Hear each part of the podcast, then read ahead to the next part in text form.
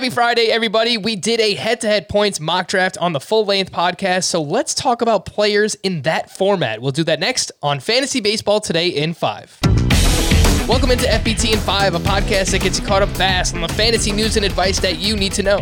Follow and stream us on Spotify and anywhere else podcasts are found. Today is Friday, March 12th. I am Frank Stampfl, joined by Chris Towers. And let's start with players who see the biggest boost in head to head points leagues versus roto or head to head categories leagues. Chris, who are some of those players? Yeah, I think the first thing that you want to know is, especially this season, head to head points leagues, starting pitchers are getting pushed way up the boards. And I think, you know, I don't know if there are specific pitchers. There are some specific pitchers who benefit from the head to head points league. I, I think you're looking at guys who don't necessarily get a ton of strikeouts, but they have a lot of volume in their approach. So, Lance Lynn, Zack Greinke, uh, Sandy Alcantara. I think those are guys who can really benefit from a head-to-head points format. Uh, the other thing would be the key with guys who either gain or lose value. It, it mostly comes down to two things: plate discipline and speed. If you're fast, you're better in roto. If you have good plate discipline, you're better in head-to-head. And so you can kind of circle first base as the place where players, as a general rule, are better in head to head points than Roto. And I'm specifically thinking of someone like Rhys Hoskins, who walks a ton, uh, Anthony Rizzo, Carlos Santana, high on base guys who don't necessarily have, you know, the 40 homer upside, but should be good for volume and uh, play discipline, especially. You touched on it a little bit already, Chris, uh, with in regard to players with speed. Usually, those players we prop up a little bit more in roto because stolen bases yeah. are so hard to come by. But which players in particular are ones that come to mind that lose the most value in a head-to-head points league? Yeah, so I think for starting pitchers, you're probably looking at the lower volume elite ratios guys.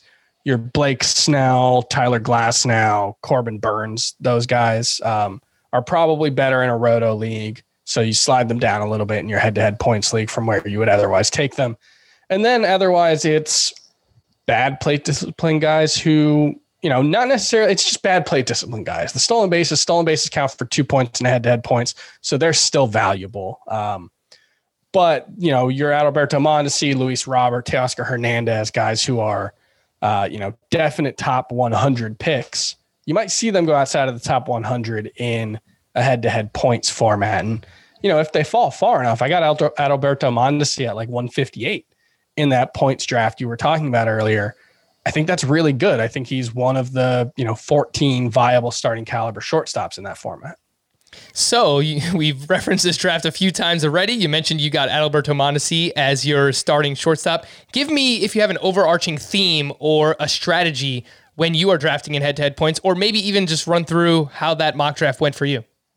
Yeah, I think that mock draft was indicative of my approach. I went very heavy on elite hitters and then uh, filled in my starting pitching so that five of my first 10 picks were starting pitchers, but it was like my fourth pick, my sixth, seventh, eighth, ninth, uh, rather than, you know, the way most everyone else in this draft was going, which was starting pitcher really heavy in the first 50 picks.